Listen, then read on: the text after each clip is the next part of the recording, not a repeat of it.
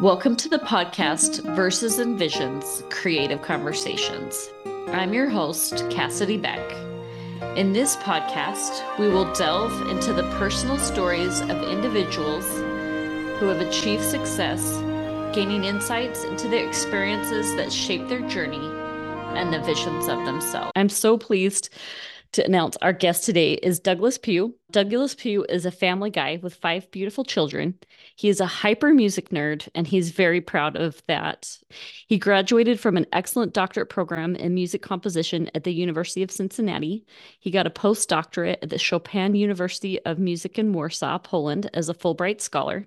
He was a professor for a time, but he is now an online marketer by day and a composer conductor by night. His music has been heralded as stunning and magical by the Washington Times. His music has received multiple awards and is published in Boesing Hawks, Schott Music, Santa Barbara Music Publishing, Jackman Music Corporation, and his own publishing house, Blue Shore Music. On a more personal note, I'm fortunate enough to call Doug a mentor as I'm taking a business class from him and I get to learn from him weekly. So, Doug, welcome again to the show. Thanks so much for being here. Thank you. And we had a sixth child since that biography was written. So now Oh we've updated things. Yeah. well, congratulations on your birth of your child. It may have been a minute. yeah, it's been three years, but oh. congratulations. Are there any uh, other updates on that? Oh, I think that was very that was great. Yeah, thank you. Okay. Yeah. So I would love to hear a little bit about your journey. Like, how did you transition from a professor and you're still teaching, although in a different manner? So tell me about that. So I grew up knowing I always wanted to be a musician. I've been a musician for as long as I can remember. As a little, we have pictures of me as a little kid in diapers holding my dad's baton with very serious conductor face, two years old with an LP of a Tchaikovsky symphony in the background or something. It's it's been a part of my life forever. So mm-hmm. I go to college and studied music and was on track to do what you do as a classical musician, which is become a professor and do that kind of hoity-toity stuff. and went to nine years of college, bachelor's, master's, doctorate, postdoctorate, all the all the things. I, I checked all the boxes. Yeah. And then I got I was just teaching music, but I got a little disenchanted with hmm. academia for several reasons, going into all of them, but it was like I don't know. I've been in school so long already as a student. At the time, I was getting these big commissions, like the the John F. Kennedy Center commissioned me to write a full length opera that was staged at the Kennedy Center and everything, and so I was working on that, but then also teaching freshman and sophomore ear training and theory. And it was like, oh man, I, I want to do more of this other stuff and not be in school anymore. Something needed to change. And so I pivoted out of that. And actually, my brother in law's company, I started working for him and learning online marketing. I didn't know anything about it well, I could maybe write you a symphony about marketing, but I don't know anything about marketing.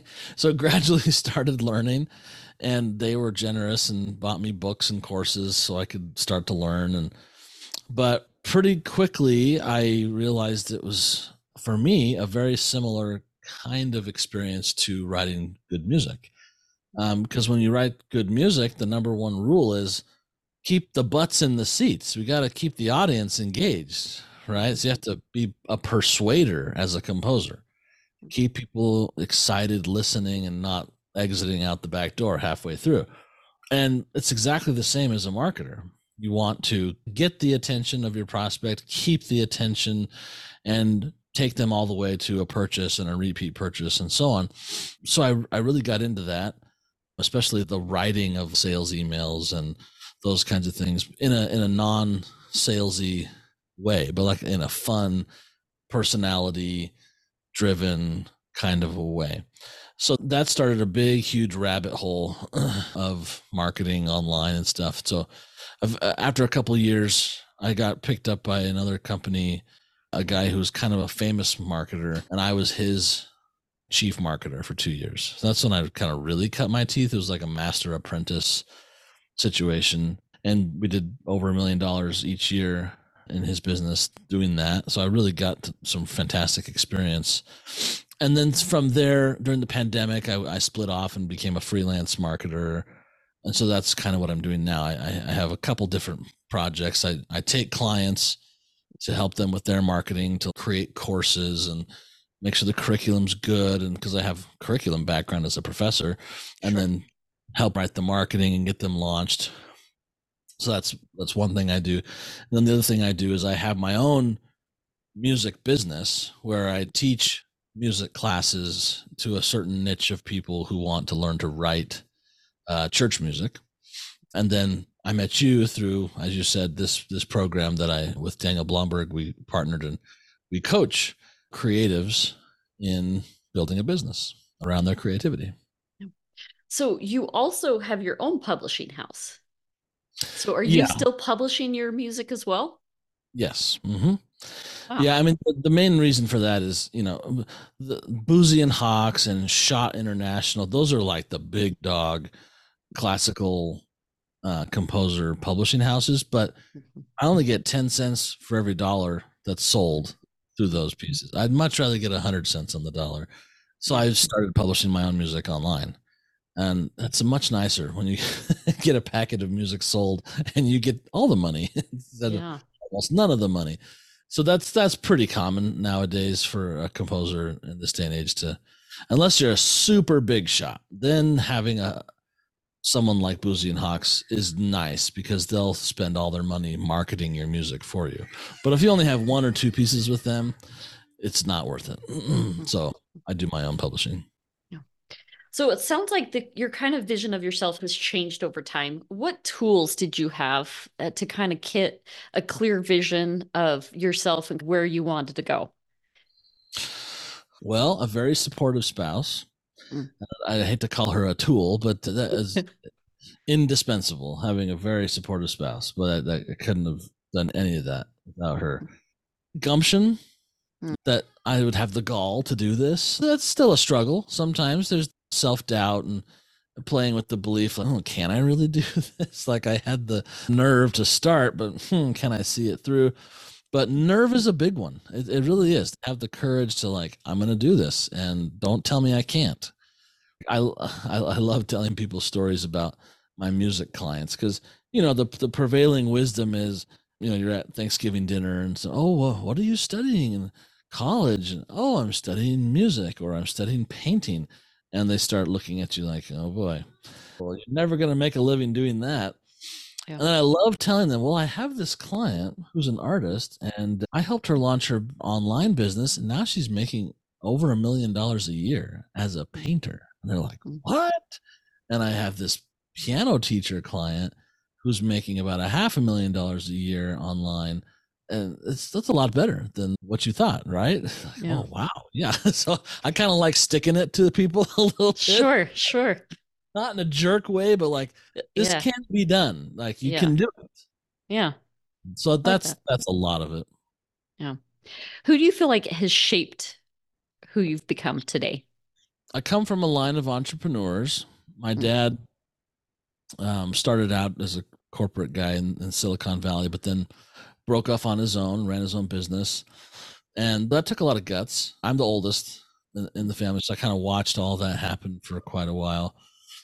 And you know, he's a corporate employee again now, but in that entrepreneurial spirit, he started his own orchestra 13 years ago here in Utah, and it's now the top community orchestra in the state. But it's that go getter, gumption, entrepreneurial spirit. His dad was an entrepreneur, same kind of thing. Definitely my dad and my grandfather. I've been lucky enough to have some really good mentors. The guy I worked for, I told you about Ray Edwards and others who they have a lot of vision and yeah. they have a lot of strategy and knowledge about how to get this done. And so, so I've been really blessed to have some mentors help me through that. So I feel like you kind of have touched on this a little bit, but I do want to talk about imposter syndrome because I feel like as creatives, we face that. And as entrepreneurs, I feel like maybe a double dose of it. So, how have you yourself overcome it? And how would you say to other people to overcome uh, that imposter syndrome? Well, I don't know that you ever fully overcome it. And I think maybe that's an okay thing. I could be wrong, but something about the imposter syndrome, if you still believe enough in what you're doing, I, I, I find it refines you a little bit because you have to push through it. There has to be an obstacle. Otherwise, life is just too meaningless. If you think about the things that mean the most to you, they're often the things that were the hardest to get a mother is so protective of her children because it was hard to bring them into the world yeah. right and that, that special yeah. relationship or you, you accomplish some great thing whether it's winning a big award or a degree or whatever it can be so something about the imposter syndrome i think helps that if you look at it the right way of saying mm-hmm. okay uh, there's doubt and people are going to doubt me too but i'm going to do it anyway. So having the willingness to kind of walk into the fire and do it anyway because you know it's going to hurt you know it's going to be hard you kind of have to make that choice otherwise i don't find you ever really get anything done. So i rather than overcoming it i'm more of like accepting it as part of it and doing it anyway so I feel like I hear you saying once you embrace that, you're going to become stronger because of it. Absolutely. I don't know if you've heard of the book The War of Art by Steven mm-hmm. Pressfield. It's all about resistance. It's like the Bible on overcoming resistance and it's fabulous. Like resistance doesn't care who you are. It will do anything to win. It's like Jaws. It, it can't even think. It just will kill, kill, kill if you let it and you're the only one who can overcome it and it never goes away it's like that movie a beautiful mind with russell mm. crowe oh, such a good movie brilliant genius mathematician yes. right and yes. code breaker but he's schizophrenic and he yeah. and he has these hallucinations of these three people and i love the scene at the end of the film after he wins the nobel prize he comes out of the hall and there they are those three yeah. people who he's been hallucinating his whole life mm-hmm. and he just doesn't pay attention to them, but they follow him everywhere he goes. That's how resistance is. It's, that doesn't go away. Uh, you just have to manage it. Easier said than done, and I have sure. good days and bad, but it's sure. part of the journey. I really like that perspective. I think that's great. Do you have any rituals or habits that you feel like have contributed to to your success or where you are today? Well, yes. I ground myself in God and Scripture, so I I try to be pretty regular of having a consistent study time, even if it's just a couple of minutes a day to just like ground myself in that.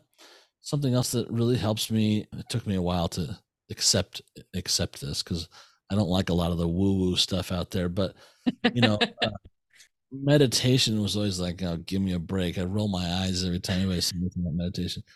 But a doctor friend of mine is like, don't think of it that way. Think about it like a singer or like a trombone player who had, he's speaking my language, right? Musician. Yes, yes. Um, which I remember all my brass friends in college before they'd show up an hour before school and they'd be out in the lobby doing breath exercises because as a brass player your body's your instrument you have to control your airflow for as long as you can without passing out so you can create this beautiful music and so mm-hmm. they would do these long, long breath exercises to like stretch the diaphragm and get it almost like a Navy SEAL who's trying to hold their breath for three minutes underwater, kind of a thing. So I do a little 10 minute breath meditation where I work to extend how long I can inhale and exhale, and I count the beats. And something about the rigor of that, it clears my mind, clears the mechanism, and helps to ground me. I'm not as consistent with it, but it works really well. And then I think on top of that, I'm not very good at this, but I do try at least a couple times a week to make sure I shut things off and just mm. go play with my kids mm. and not be working all the time. That's a really hard thing as entrepreneurs, uh, especially a solopreneur. Yeah. Because you could work 24 7, 365, sure. no sure. question. Right? Mm-hmm. But like taking the time to shut it off and play. Like not just shut it off and watch TV and be a bump on a log, but like play, chase your kids and roll on the floor and and laugh and have fun. my wife, I'm sure, would laugh to hear me just say all that, but it's, it's hard to find the time to do it, but it, yeah. it helps a lot. Yeah. Yeah, I, I like that. And I feel like that's something I could work on too. I feel like that lump, you've got me, my physical body is there, but not all of myself is there. So I like that idea of like more engaging with your kids. A question for you, because I've heard you use the word ground yourself a couple times. So tell me what that means for you. I am very much a hyper creative who, if someone doesn't tie me to the ground, I will float off into outer space. I can daydream about a piece I'm writing or something at the expense of all else. so like, oh yes, I'm on Earth. Uh, okay, there are other people around. Many creatives are like that, where we can get sure. into a flow state very easily and we can stay mm-hmm. there for a long time. But mm-hmm. that doesn't always equal a healthy life. Mm-hmm. So yeah, I do need to be grounded. Kind of like recentered. Yeah, recentered. That's a good way to say it. Can you tell us about any obstacles you faced and how you've overcome those obstacles?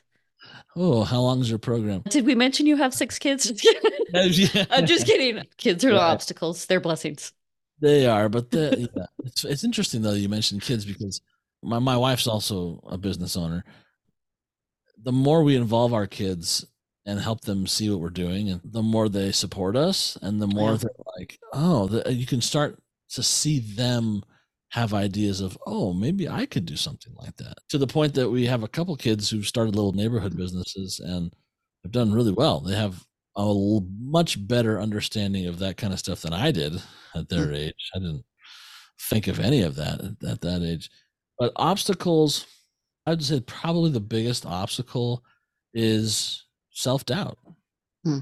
I mean, while sure. I do feel I have gumption and nerve and all that it's still it's a daily thing self mm-hmm. the self doubt it's funny because it gets worse on the weekends for me mm-hmm. because I'm I'm not like in the thick of working on my business all weekend right mm-hmm. I'll do some here and there but it's like I'm away from it and then I suddenly go oh crap what did I do or I'll wake up at 2:30 in the morning and have a panic attack that's probably the biggest obstacle I would say mm-hmm. another one is because I'm a freelance marketer, sometimes the ups and downs of the financial situation, being a freelancer, yeah. can, can be challenging, and then it, hmm. that can enhance the up in the middle of the night kind of stuff. So, but there's this weird in between zone because most people who go from being a regular employee to business owner, it's a big jump. Like, and there's this in between zone of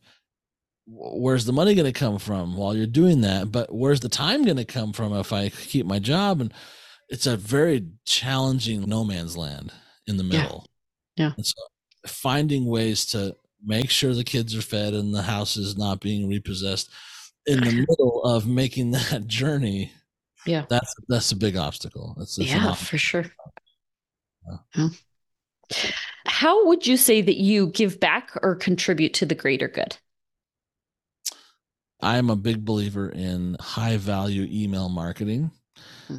meaning in my music business, I email them every day, almost all the time.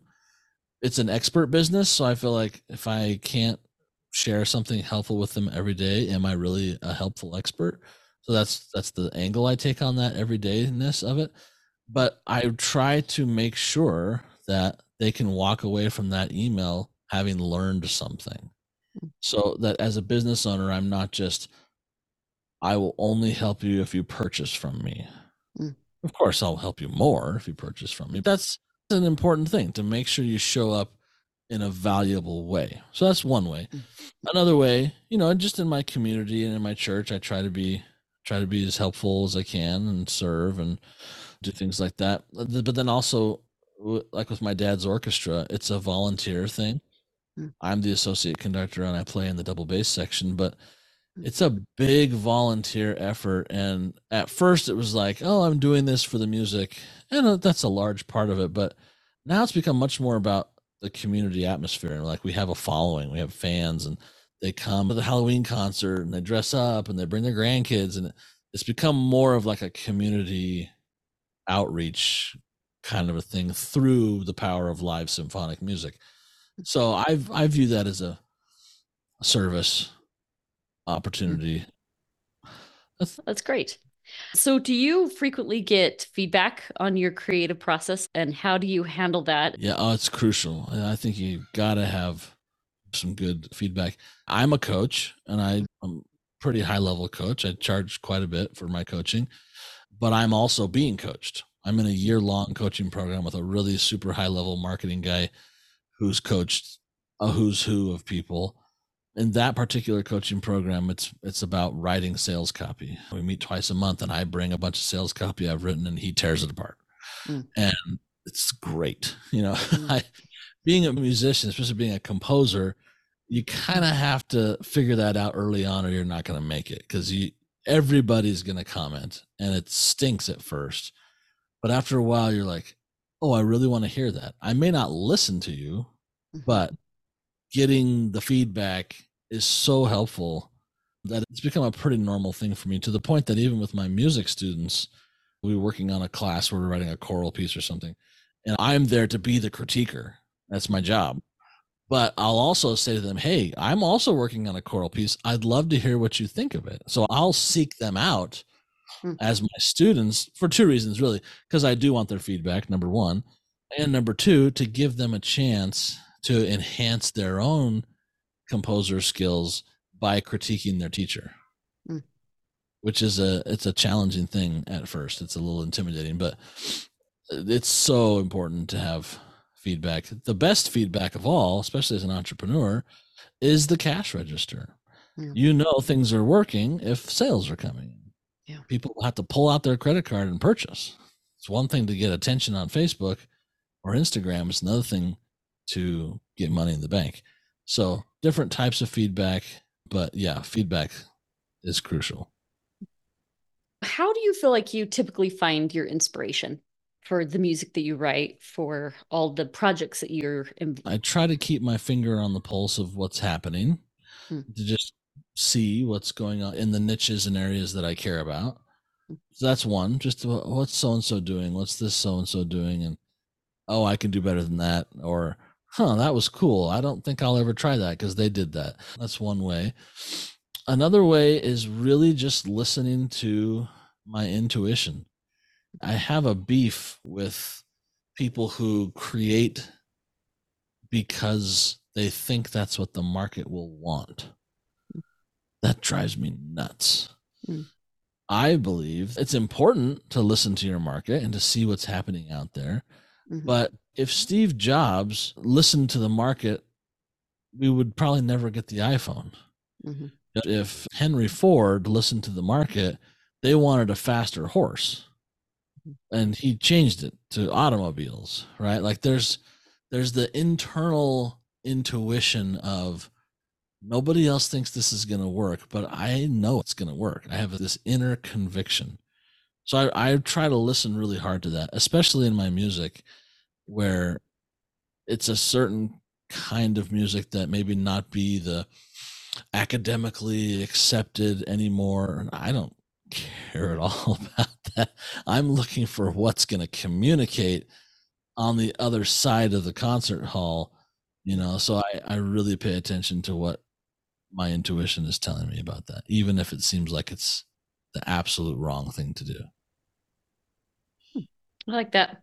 Okay, so we're doing rapid fire questions. Do you feel ready? ready. All right. Do you prefer to read a physical book or audio? Audible audio. Book? Audio. What's the last book you listened to? I'm in the middle of a book. It's called Stay Sane in an Insane World by Greg hmm. Harden. It's flippin' fantastic. That sounds like a very good book. But I'm also re- listening to J.K. Rowling's crime novels, the Cormoran Strike books simultaneously because I can't oh. just one thing. I have to do multiple. Yes. Yes. Okay. What's your favorite piece of artwork hanging in your home? I have a copper tree of life that I got as a missionary in South America. It's gorgeous. It's an original by this artist I knew. It's beautiful. Hmm. Okay. What's your favorite piece of music? Oh, if you forced me to pick one? Yes. Oh, okay. Or is it easier to answer this one? If you had to listen to one on a loop for the rest of your life? Is that an easier question or harder to answer? It's about the same. But Okay. Johann Sebastian Bach's Mm. Saint Matthew Passion, which is a dramatization of the last couple of days of Jesus Christ's life. And it is the most masterful piece of music I believe ever composed. It has everything, every emotion you could think of, every musical trick you could think of. He was 300 years ahead of his time in what he was doing musically, yet it was still present and dramatic, and you can feel every note. It's just an absolute marvel. I'm going to have to listen to that. Tell me that name again. It's three and a half hours long, so be careful. Okay. It's the Saint Matthew Passion. So it's a big oratorio. It's for two choirs, two orchestras, a whole slew of like 16 soloists. It's basically an opera. It's it's the last couple days of Jesus' life in opera form, but in a church instead of an opera hall. so, where can we find your stuff? If you want to check out my music, you can go to dougpewmusic.com. If you want to check out what I'm doing in marketing, you go to dougpewcopywriting.com. Copy with the copywriting with the W, not like Circle C. Those are those are the two main places, but you can also just reach out to me on Facebook or Instagram. This is Cassidy Beck signing off for today, reminding you to embrace the art of self refinement.